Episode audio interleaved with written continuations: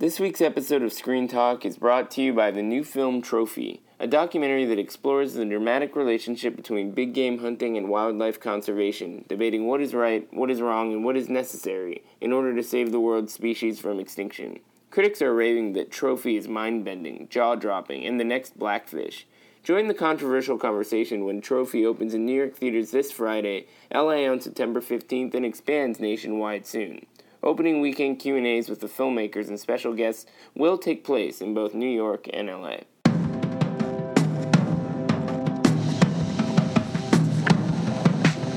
Cheers. Happy Toronto, Eric. Welcome to Screen Talk. I'm Eric Kohn, the Deputy Editor and Chief Critic, joined by Ann Thompson, our Editor at Large, and I'm sitting in her hotel room on the opening night of the Toronto International Film Festival as we gear up for the heaviest festival load of the year. We're still kind of reacclimating from uh, Telluride, where we saw the first round of big fall season movies and caught up with a few others. So we kind of have to unpack Telluride as we gear up for Toronto. It's a really interesting kind of transitional moment because we saw a good amount of fall movies, some of which were also premiering at Venice, and now we have a few more things to see. But we've certainly learned a lot since the last time we convened on the first day of Telluride. So we should talk about that a little bit first. And how would you say that the award season and the fall movie season as a whole has sort of changed now that we've seen a couple of movies at Telluride? All right, so I was going through my sort of best picture list and trying to figure out what really emerged out of Telluride as a real best picture contender. Right. It's one thing to have some actors. Like Emma Stone could definitely be in the best actress race for Battle of the Sexes, Right. but I'm not sure Battle of the Sexes, which by the way is excellent and commercial and entertaining. It's a very solid crowd pleaser with a progressive feminist Absolutely, agenda. it has lots of, of, of meat to the bones, but that doesn't mean it's got the gravitas to go all the way Right. to Best Picture. I haven't talked to and anybody that doesn't like. mean there's anything wrong with it. No. Well, that's a, that's a tough disclaimer to put out there. I mean, I've heard a lot of people who've basically said as much about this movie. You know, it's the Little Miss Sunshine Gang doing the Billie Jean story. But I don't mean to diminish it because Yeah, what they fine. did was really hard. But I haven't heard anybody say that they like the movie as much as they think that it works. You know, it's totally that's satisfying. fair, and that's exact. That does that does describe the way people are talking about it, which is the double-edged sword of Oscar season. Right. where you have a perfectly good movie that is entertaining and has intelligence and took a lot of hard work to make as as as entertaining as it is, but also you have the shoals of gender politics. You have a woman like Emma Stone playing Billie Jean King who existed and still and showed Right. up in Telluride. And she got a bigger standing ovation than Emma Stone did. But of course, Emma Stone But- just won her Oscar, But so you no, we're not talking about. She's not going to win another Oscar, but she's. I think she might have a shot in a very competitive race because she's very good. She's very moving. There's this hidden love story going on. There's this whole thing where she can't come out. She can't Right. say she's a lesbian. She cannot reveal that she's in love with a woman. Her husband is like f- fronting for her in an interesting way. It's a very complicated, uh, interesting uh, story. But but but at the same time, there's this entertaining circus show going on with with uh, with with with Riggs. So it seems like Searchlight kind of gets that that that, that it's they're not going into the fall season assuming this is their big heavy hitter, but it's kind of hard to assess what is. The other one that the that uh, Fox Searchlight had was The Shape of Water. That is So- an interesting case too, because you have Guillermo del Toro at the top of his form, one of his best movies ever. It's an art film. It's a fantasy. It's I don't know it's one of his best movies ever. I could it's argue up that. there with Pan's Labyrinth, I think. I mean, I love Devil's Backbone, all it's up those there. '90s It's in movies. that It's in that section vein. of yeah. his oeuvre. It's his like. aesthetic, sort Yes. of unvarnished yes. in a way. Yeah. and and and in English with Yeah. movie stars. Yeah. You know, I mean, it's it's not entirely devoid of a commercial sensibility. He's he's done this very interesting um, molding of a kind of '60s man from Uncle spy plot. Yeah. With this, you know, Cold Cold War kind of, you know, anti-alien uh, thing. Well, in a univer- the 30s Universal Monster movies, it's Creature from the Black Lagoon with who uh, clearly Roman. inspired Yeah. this, as he admits, along with Douglas Sirk. Yeah. And in the 1960s, but then he's created this beautiful woman played by Sally Hawkins, who is not your obvious uh, femme fatale at all, and she's a she's playing a janitor. She's very much uh, a, a, creature that is invisible. Mhm. You know, Well, she can't speak. and she can't and that's- speak that's for the another crucial- except for one scene that she's not worth spoiling, but- Yeah, I mean, the performance itself, the, the so called gimmick of the performance, is actually quite fascinating because, of course, she's not playing a British woman, so we don't have to bother with the accent thing. But it's also it's very evocative, and the and the way that she bonds with this creature she discovers, I think that part of the movie works quite well. It's That's still my favorite part of the movie. And Richard Jenkins' character is very important because he is her neighbor.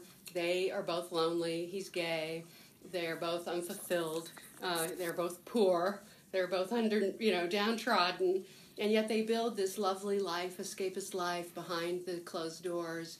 Beautiful. The opening shot of the movie is one of the most beautiful things I've ever seen. And of course, when we saw it, it was pouring rain outside the Werner Herzog. Green. I saw, Drumming I saw. Guillermo del Toro's like, you know, mammoth figure get up in the crowd to tell somebody to turn it up. You know, in the first couple of minutes. But I thought it was like we were all into it. It was like 4D. You know, it was like it really filmmaker was. certified. Because basically the, the, the, the premise of the movie is, is that is that we are uh, these two characters um, are tuned into each other who love water, and and that first uh, sequence is, is is a dream, so there's no question. and This, it's this incredible set that that, that we're yeah. talking about. I mean, you could tell as we talk about it, though. It's it's a more it's a more exciting movie to talk about than Battle of the Sexes in certain kinds of ways. But it's also in other ways it's a tougher sell. It's it's uneven. It's trying a lot of different You're things. the they don't film critic, work. Eric. You don't have to worry about whether this movie sells or not. Well, I mean, do. I do worry because I because I want people to check it out, but I also, you know, I want these kinds of adventurous stories to be successful, but I am also sort of curious about how much people are going to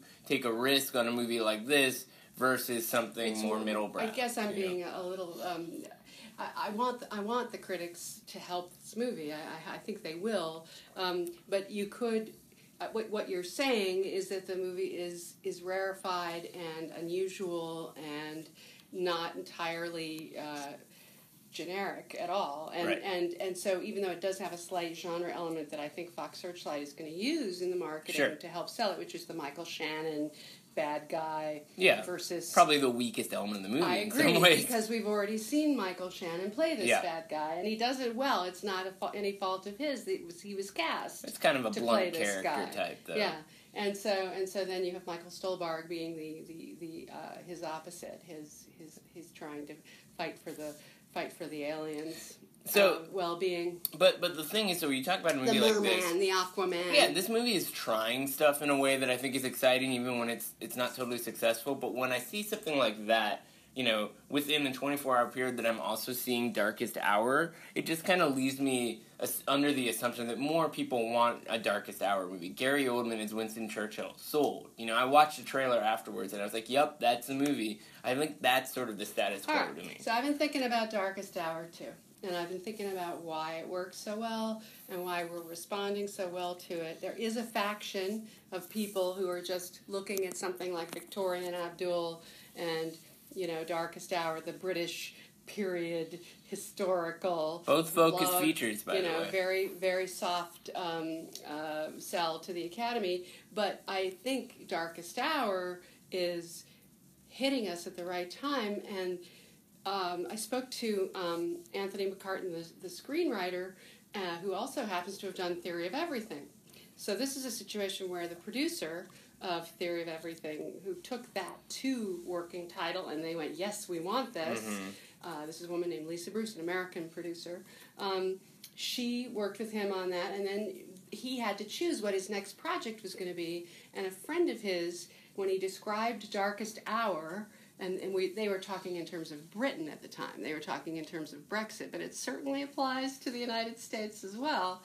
We need a leader right now. We need leaders. Yeah, but the irony is when you hear there are sequences in this movie where you hear them talk about Winston Churchill, and it sounds like they're talking about Trump.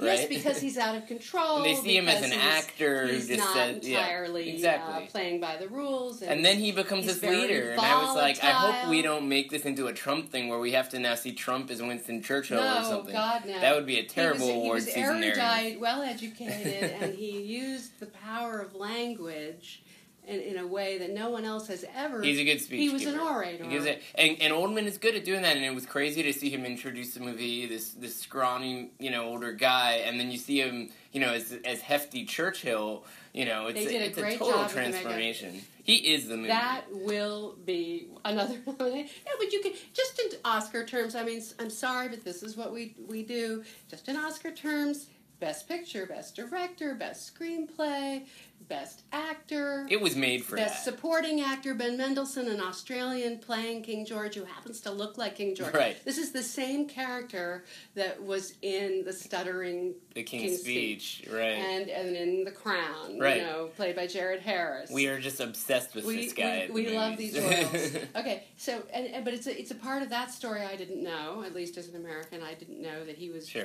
so anti Winston Churchill. and of course, there's the Dunkirk connection. This And is there the backroom is. Dunkirk conversation. so we get the whole backstory and the whole thing that sets up the uh, the other movie, and of course, there's going to be a lot of of oh, wh- which one is going to get? You know, is this the battle of the World War II movies? Is it Right. Dunkirk versus Are they complementary, or does one I- take the wind out of the sails of I the other? I think they're both equally fabulous. Dunkirk is more my kind of movie, but then I tell I told that to somebody else, and they're like, "How do you think that? That movie doesn't have a screenplay." So that's the essential That is divide. bullshit. No, but that that is, is the- such bullshit. But but this One is the is a essential wordy divide. movie, and the other is an action. Exactly. movie. There's, but it's. I think the the Nolan the other one is, is more. equally cinema. Cinema all the Well, way. they're, they're, they're cinema in different innovative. kinds of ways, right? I mean, what's interesting about uh, Darkest Hour, even though I, I didn't, I wasn't particularly excited about it, is that what Joe Wright is doing is trying to make things that aren't fundamentally exciting visually into something that's fun to watch. He you know, is people such a yelling good at each director. other. I've always been in his so core. you know, yeah, This there's his- stuff there. This is great, and I loved it. He told me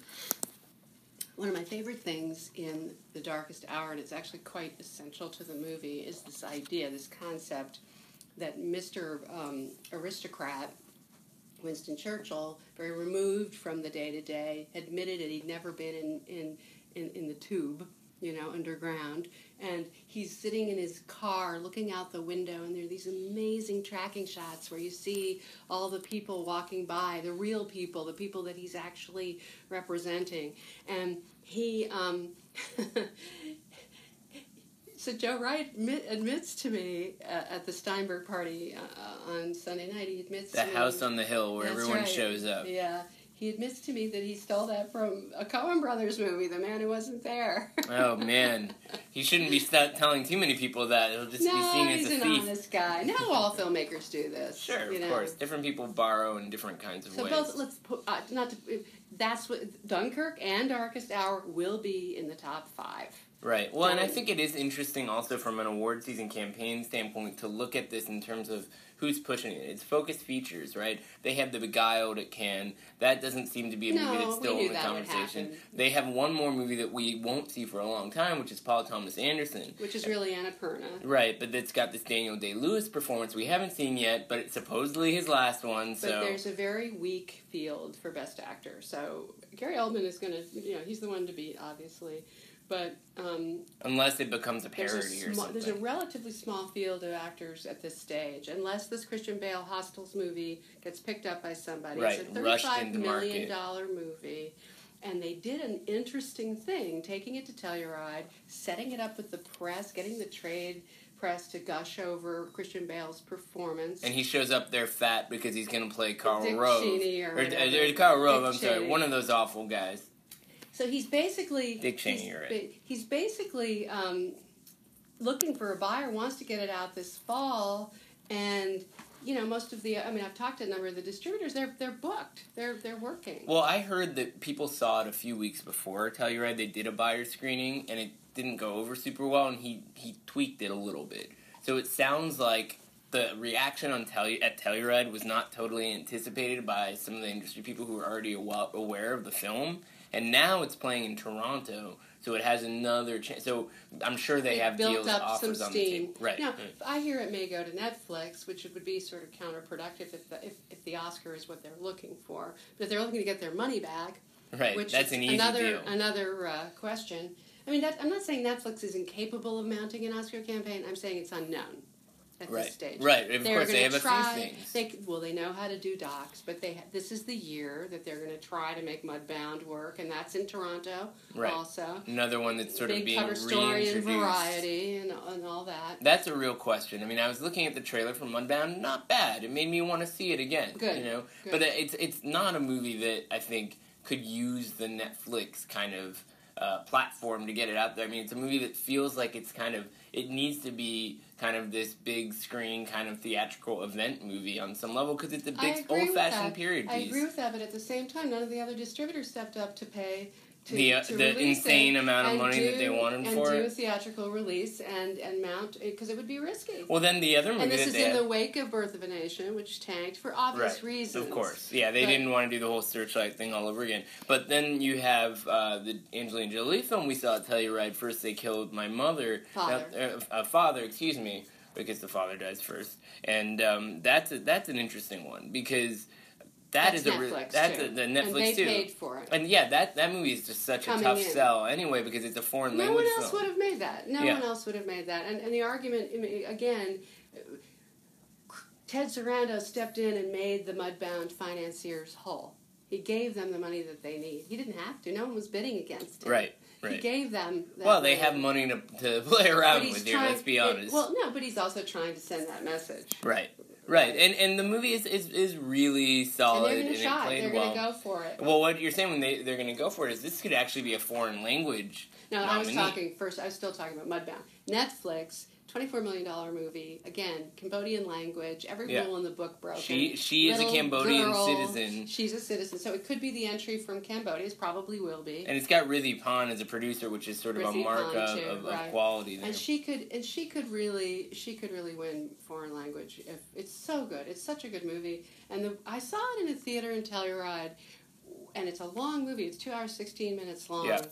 and it's tough material. It's, but you're in the point of view of this lovely seven-year-old girl all the way.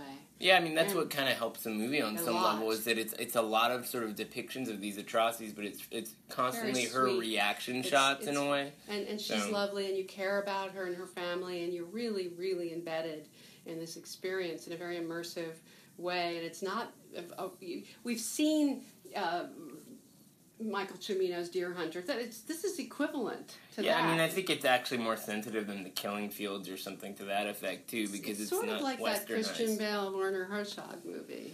Yeah, but again, not westernized. But we haven't seen this before. There's no white people in That's this right. movie. That's right. We haven't seen it, and it, and it's an experience that we aren't necessarily familiar with at all. So to watch this little girl starving, working in the fields, having her family picked off in various ways uh, that we won't describe, um, going off to to fight and learn how to shoot and be part of a little army of children. It's it's sort of equivalent to some of the stuff that goes on in Africa too, and other. Well, I mean, it's also very specific to Cambodian history. That's why I bring up Rithy Panh because it's sort of he has devoted his career to making films about this, but there's a limited exposure to it. And what Angelina Jolie has done, I think, on some level, is at least open the, the door a little bit more for a movie like this to be noticed and for the for the history of that country to be a little bit more acknowledged by people in a way that's not you know sort of watered down. But this is going So- to be a fascinating example of what Netflix can do and what their algorithms Right. can achieve. with and, that and with yeah, and with and Mudbound, with it's kind of Mudbound, it's very, interesting. Yeah. interesting.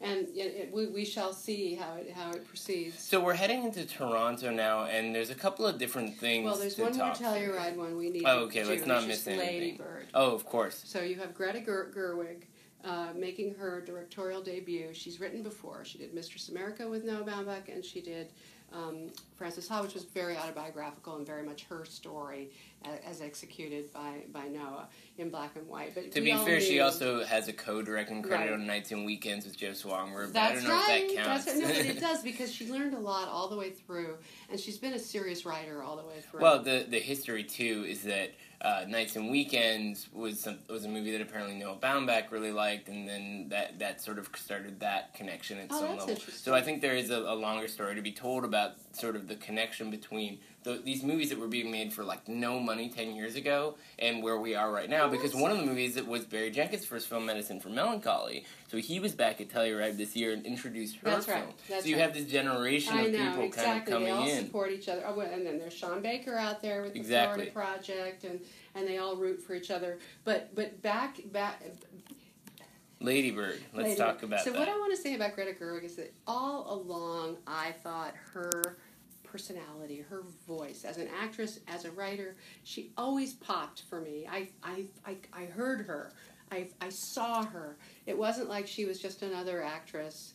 You know, popping along, and and so when I wasn't surprised that Lady Bird emerged completely full blown. And the thing about it is, I went out to dinner last night with my daughter and another mother and her daughter. They're the two of them are friends Mhm. from college, and we were talking. We were all talking about Greta Gerwig for a really long time, and and it wasn't just they haven't seen this movie yet.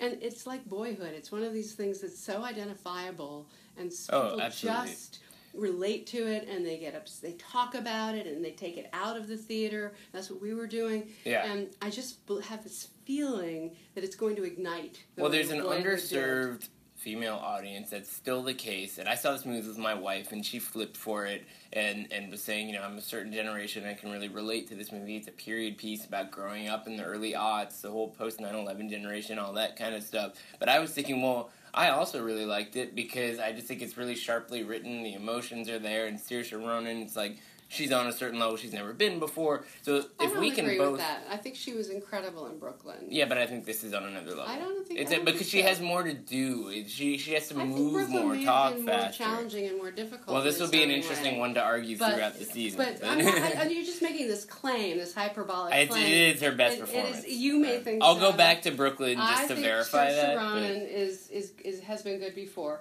but she's very good here. well, I think good. Hanna is underrated for what it's worth. So.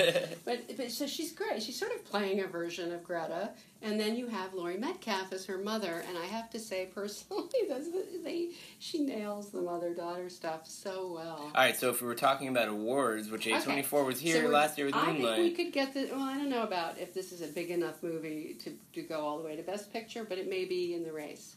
And I think if it's the one, it's the one. But it's. I think it'll get into Best Picture, director, writer, and I think um, Saoirse and Laurie Metcalf as well. Well, Tracy Letts is pretty good too for whatever that's worth. It's but a I guess smaller part. It's a smaller part. So that's pretty impressive. And, and A24, you know, they obviously are coming off of Moonlight. This is not as challenging a movie as Moonlight, if you think about it. Moonlight was sort of almost experimental in some ways. This is a crowd This is pleaser. very accessible, So, so that'll be interesting to see how that plays. All right, so let's talk about Toronto. but So it may don't- play more for women than men. That's a, Right. and it may play younger as well. Well, so know. we're dealing with the Academy here. Right. Well, but if it's But commercially actors successful, will love it. Yeah. They will. Oh, no question. It's And a great writers. cast. It's a great cast all across the board. So actors and writers are also going to like a movie that's playing here in Toronto, which I happen to have already seen, which played in Venice, which is three billboards outside of Ebbing, Missouri. Martin McDonagh, who's always got a great movie. kind of twisted sense of humor, and Frances McDormand in the lead role. How so is she, she? goes she goes all the way to best actress. It's an amazing performance. She's a lock. So the actors are going to love this movie. It's very dark, very angry character. Awesome. Incredibly Can't wait. cathartic kind of acting out really really mad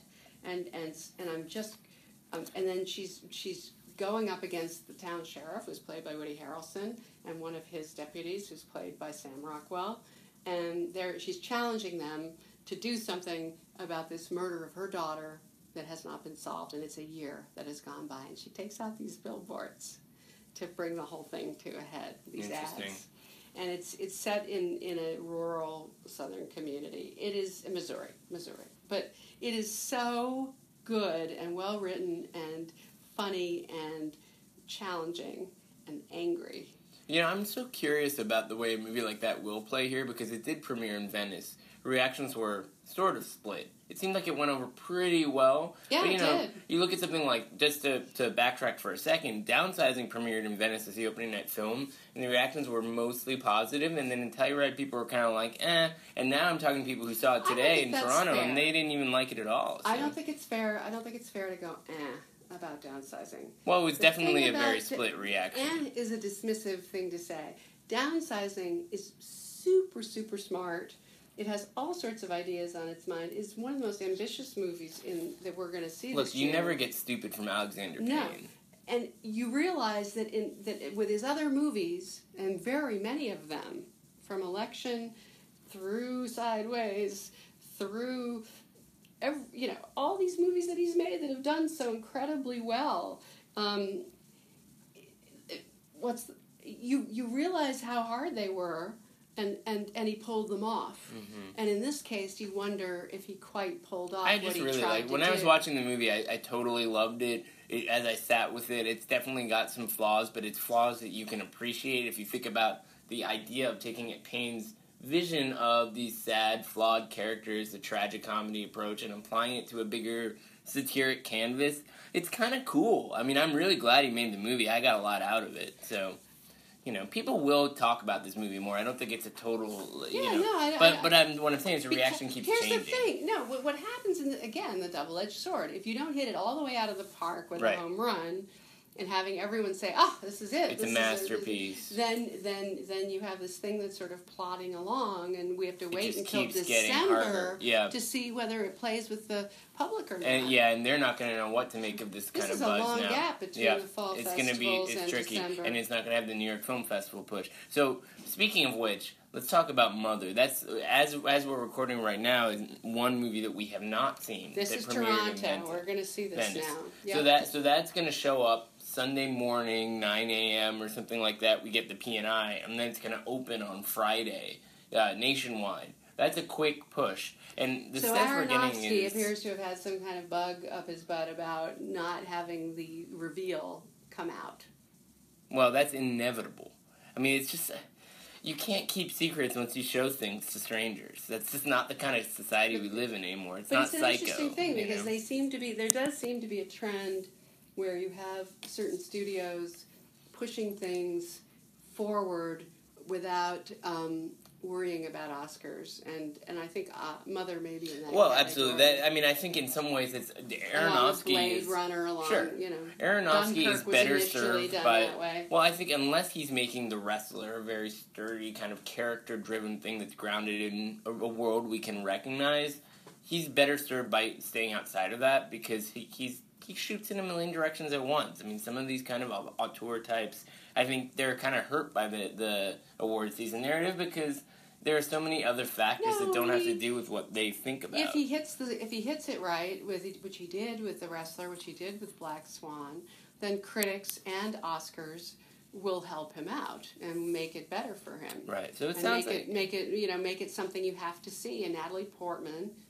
helped him right with Black Swan Black that made Swan, a big difference. you know, into something because that, it was a genre movie. see. It wasn't. it was it was sort of. No, I was surprised. it was a hybrid. It was an it was art a- it was a highbrow very genre high, movie. very highbrow. yeah. yeah. but but it was interesting to see how it played to both sensibilities, and that's a tricky thing to pull off. So that's one thing that's sort of left for us. But outside of that, there's 255 movies in the Toronto International Film Festival lineup.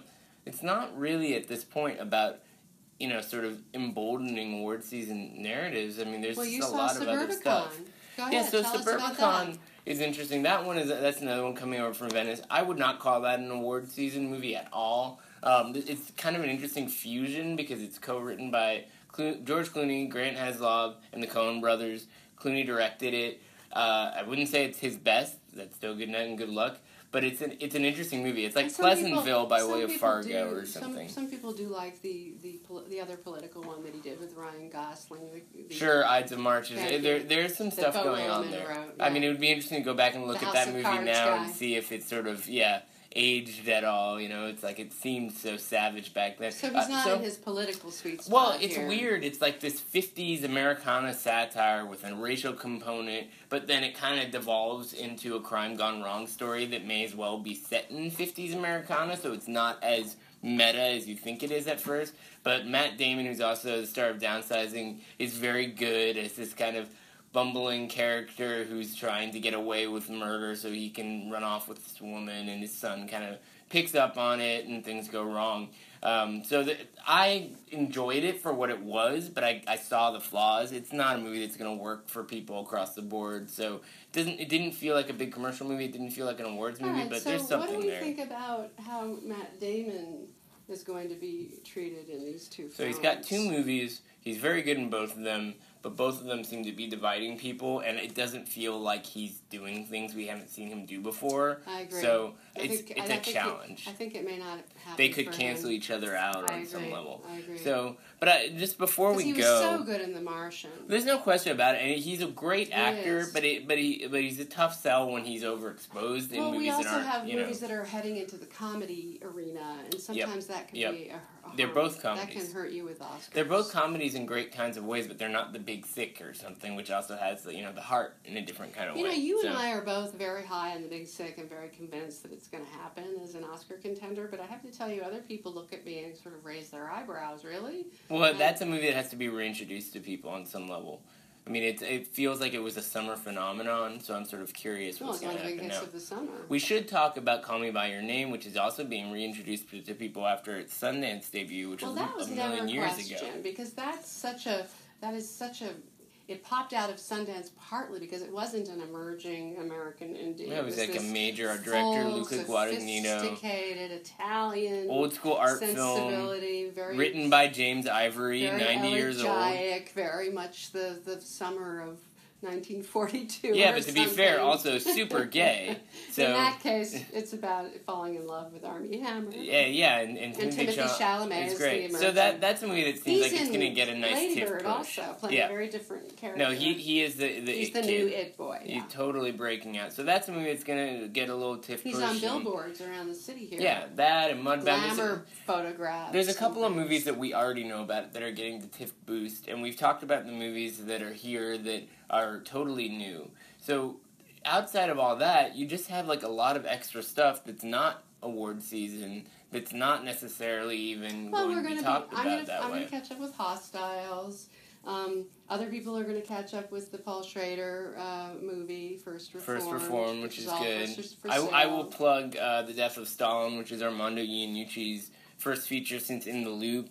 It's a great vulgar political satire like you've seen on Veep, but it's about the death of Stalin and it's a bunch of uh, Soviet Union types with Cockney accents arguing over his corpse and, and backstabbing and, and stuff. So it's got a great satiric element, but it's not it's not coming out till next year. I see Films as. So, has it. you know, I saw Lean on Pete and Telluride with uh, An- Andrew Haigh, which is very good. And I, uh, there were two horse movies in a row pro- programmed at the Chuck Jones. The other one was called The Rider, Well, it is it Zhao, is the mountains. which is which is the which was a hit in Cannes, and, and Sony has it, and it's going to go out. It's, it's an interesting movie because it's it's an American movie, even though the woman who directs it comes from Beijing and, and went to NYU and has been all over the place. Um, but this this movie uh, uh, it has some very powerful uh, proponents, including uh, Iñárritu and, and many others. And Yeah. it's a remarkable, unusual movie you've never seen before. Yeah, I liked it. It's a, It's a it's documentary It's hybrid very yeah, it's very cinematic, amateur performance. So there's so much Along stuff with Wormwood, like this. by the way. Yeah, Wormwood from Wormwood is also a hybrid. Yeah, And So you saw that. yeah, I did see. I thought Wormwood was fascinating. It's maybe the most interesting kind of gamble that Errol Another Morris has made for a long time. thing. Yeah. So uh, you know the the thing that's interesting about Toronto, I think, is that you ha- you go into, especially going to Telluride, with so many obvious things, and then a few other things that kind of stand out, and then we might discover a few things along the way. But when you start at this point, where you've seen so much stuff over the weekend, it's sort of like you feel like you've kind of conquered it before you get started. So we'll see where we wind up in a week because No, we're not going to see, everything. We got to I see mean, Molly's game, the Aaron Sorkin, Jessica Chastain. I'm very curious about that. Um, yeah, we'll see. So a lot of stuff to talk about, but I'm sure that next time that we reconvene, we'll have a totally new sense of, of what we need to get through, assuming that we're still awake. All right, I know you want to end. I know you're trying to wrap this up, but I will say that the good thing about Toronto is also listening to what other people like and then following that buzz. Sure, you feel like you're one That's step ahead of people. Like. You feel like you're one step ahead, and then And we're they spreading suddenly the buzz. surprise you. We're spreading the buzz, and, and, and that's good. But but there will be things that, that break here, and that's what's. Oh my god, and you're about. reminding me, I have to tell people to go see Foxtrot, which is Oh, this yeah. great Israeli film from and the Samuel insult you liked also. The insult is okay. Of the two Middle Eastern films that were at Telluride, the insult I thought was okay, a little heavy handed, but Foxtrot is just a, a beautiful, uh, surprising movie. It's sort of a, a so, sort of a deadpan satire about the Israeli military, but that's all I'll say because I don't want to spoil all the different things that happen in it. It doesn't have distribution yet, though, so if anybody who's at Toronto is listening, I hope they go see it and, and spread the word because it deserves to get out there. So, anyway, um, until, Until next next week. week, talk to you soon.